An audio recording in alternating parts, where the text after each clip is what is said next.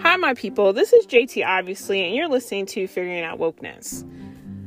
A couple episodes, I talked about this whole concept of today, me, tomorrow, you. I think I talked about it in the context of the George Floyd murder. That there has to be a realization in America that discrimination and cruelty to African Americans eventually bleeds over into not only poor whites, but it's coming and creeping up on middle class whites as well. The only people I believe that are 100% immune to this bullshit that that African Americans and people of color have been dealing with since what the inception of the country, the only real remedy is to see that what happens to me affects you too. And I saw this episode. I don't I rarely watch primetime TV like, you know, network TV especially, but there was a series about inequality on ABC. And all the networks seem to be doing this after the Floyd killing. They're doing these like segments of like, hey, look, this is the problem, just in case you didn't catch it. Which, you know, that's that's a whole nother episode.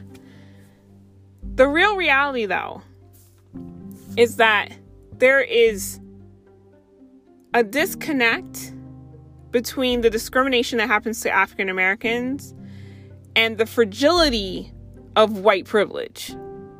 That shit is not shored up. White privilege very quickly can become just class privilege. Right now, we're in a moment in history in America where it's both, but I don't even believe that it's going to stay that way. And let me tell you what I mean. On primetime, ABC, they were doing this um, this series called Turning Point. I wish it was a turning point, but Turning Point was the name. And so they were featuring this couple who had faced discrimination in real estate. And so it was an interracial couple, um, African American wife, uh, Caucasian uh, husband, and a biracial child. And they were refinancing their house in Florida. The house looked beautiful. And I'm going to even assume from the first appraisal that they got, considering that it was 330 in Florida, where real estate is a little bit cheaper, um, I'd assume that the neighborhood was nice. Okay?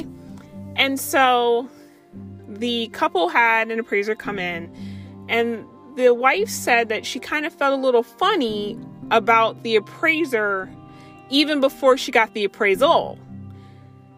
So she wasn't exactly 100% surprised when she got an appraiser appraisal that was so low that the bank didn't really understand like where that number came from.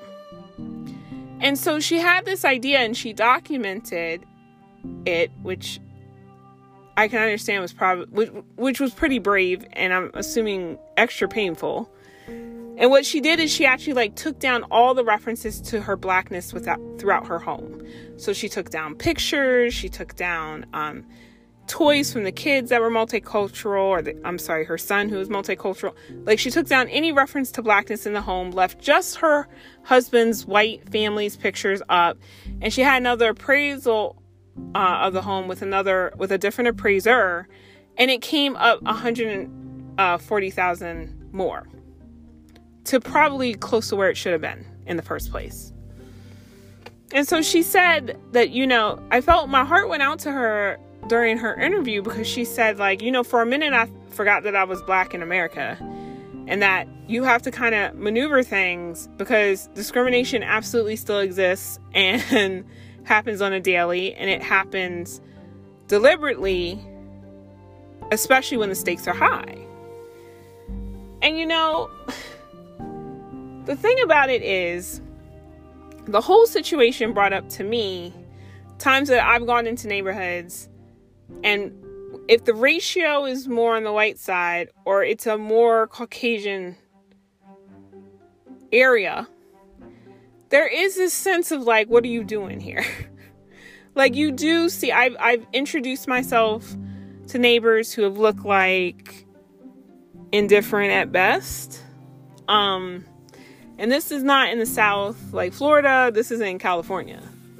And so her experience, I can't say is a new thing. And it kind of also irks me that ABC presents it like oh my gosh, like look at this problem over here, like like that hasn't existed since at least the 50s and 60s. We know about redlining. I think that the, the well, at least African Americans are settled on that history.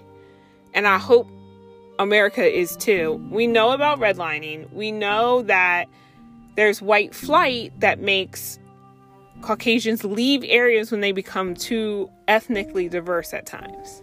We also know about gentrification. And yet, this story was presented like, wow, can you believe this happens in 2020? Absolutely, it happens in 2020. And you know why? Because there is a, a true reality that Caucasians know that this happens. That's why there is white flight.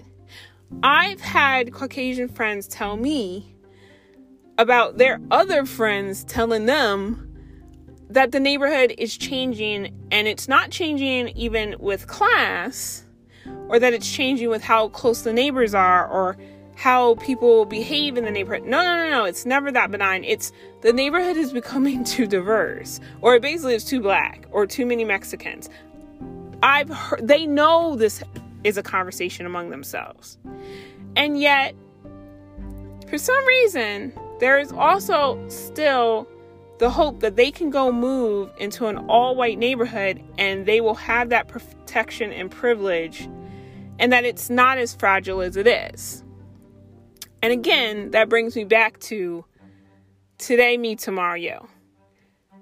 The reality is, while there's white flight and gentrification, all these very concrete examples of how racism plays in real estate, we know that schools are better in white neighborhoods, infrastructure is better. And those people who question it, I always bring up to them the fact that, wait a minute, Flint would not have happened in a white neighborhood that was middle class. It would not have. It easily happened because it was a black neighborhood, mostly minority neighborhood, I should say. Few white examples, but definitely a place of working class people.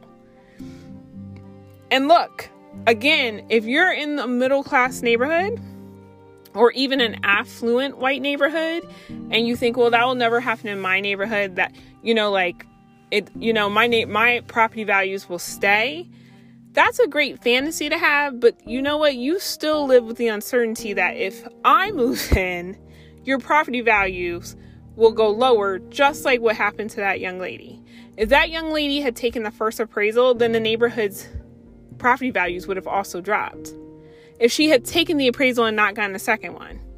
And so, for your house value as a white person to be so fragile, for my presence and for your not your natural instinct not to be like, oh, we can't have a system like that. We got to put some regulation in or we got to do something.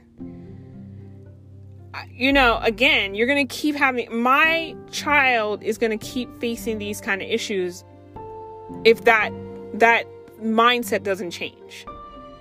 And it has to change eventually because you see there are middle class white families not feeling the protection in healthcare, in housing, in in jobs. They're not feeling that kind of protection. So, but yet they're disconnecting the fact that the discrimination that I face bleeds over to you unless you are affluent white. And that affluent white that group is getting smaller and smaller.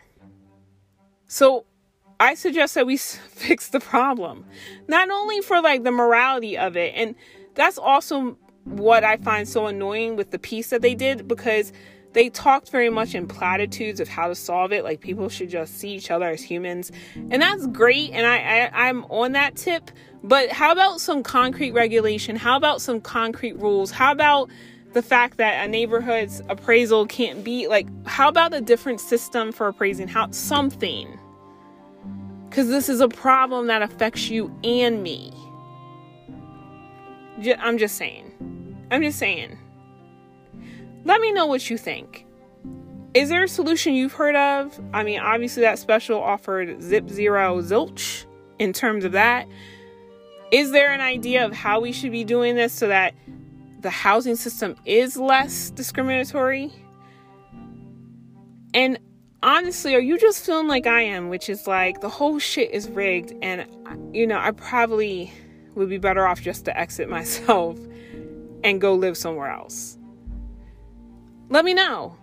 Whatever option you see applying to you. Until then, guys, you know, keep your eyes open, keep your ears to the ground, and try to be good to somebody.